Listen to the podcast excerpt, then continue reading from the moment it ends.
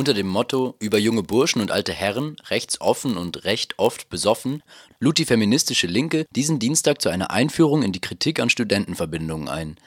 Der Vortrag von Lucius Teitelbaum stieß auf großes Interesse und der Raum im Aster war voll. Dass das Thema Studentenverbindungen und Burschenschaften in Freiburg so viele Leute anzieht, ist nicht überraschend, denn in Freiburg gibt es über 30 Verbindungen und Grund genug, sie zu kritisieren, findet Lucius Teitelbaum. Also Studentenverbindungen sollten nicht nur quasi für ihre politische Haltung kritisiert werden, also für dass ein Teil von ihnen extrem rechts ausgerichtet ist. Das ist äh, vor allen Dingen bei den Burschenschaften der Fall, aber nicht nur.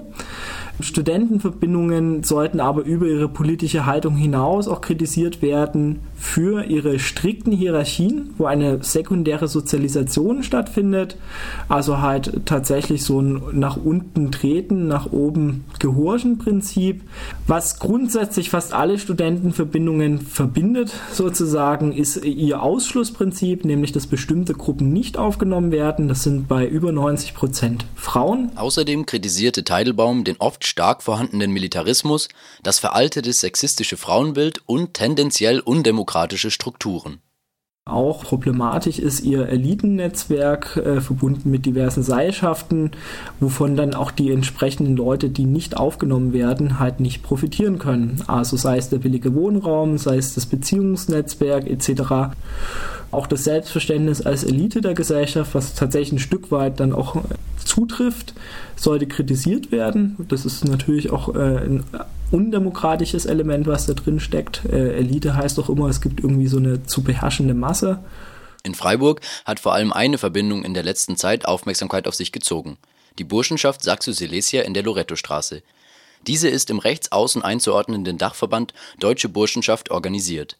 Besonders das Zusammenspiel von Burschenschaftern der Saxo Silesia und rechtspopulistischen Organisationen ist in den Fokus der Öffentlichkeit geraten wenn man den Recherchetexten, von, äh, die ich gelesen habe, äh, glauben kann, gibt es eine starke personelle Überschneidung zwischen junger Alternative, also der Jugendorganisation der AfD, der Burschenschaft Saxo-Silesia und, also sollte das alles auch zutreffen, tatsächlich auch äh, der lokalen Ortsgruppe der identitären Bewegung. Also da scheinen Leute in allen drei Organisationen Mitglied zu sein oder aktiv zu sein. Dass alte Herren ehemalige Studenten, die immer noch in Verbindungen organisiert sind, in verschiedenen politischen Parteien vertreten sind, ist nichts Neues. In letzter Zeit scheint es vermehrt Zulauf von Kooperierten zur AfD zu geben. Diese Überschneidung, so Teidelbaum, kommt nicht von ungefähr. Also Burschenschafter und AfD, da kommt eigentlich zusammen, was zusammengehört, dass sie jetzt in Hochschulstädten, wenn es da Kreisverbände gibt, halt quasi auch überproportional auftreten, verwundert nicht so sehr.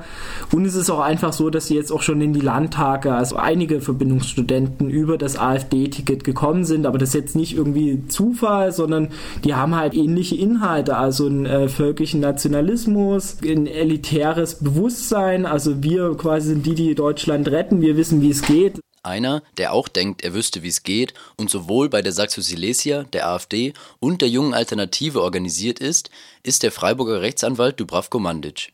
Mandic fiel schon negativ wegen rassistischen Kommentaren und vermutlicher Teilnahme an einer rechtsradikalen Party seiner Burschenschaft auf.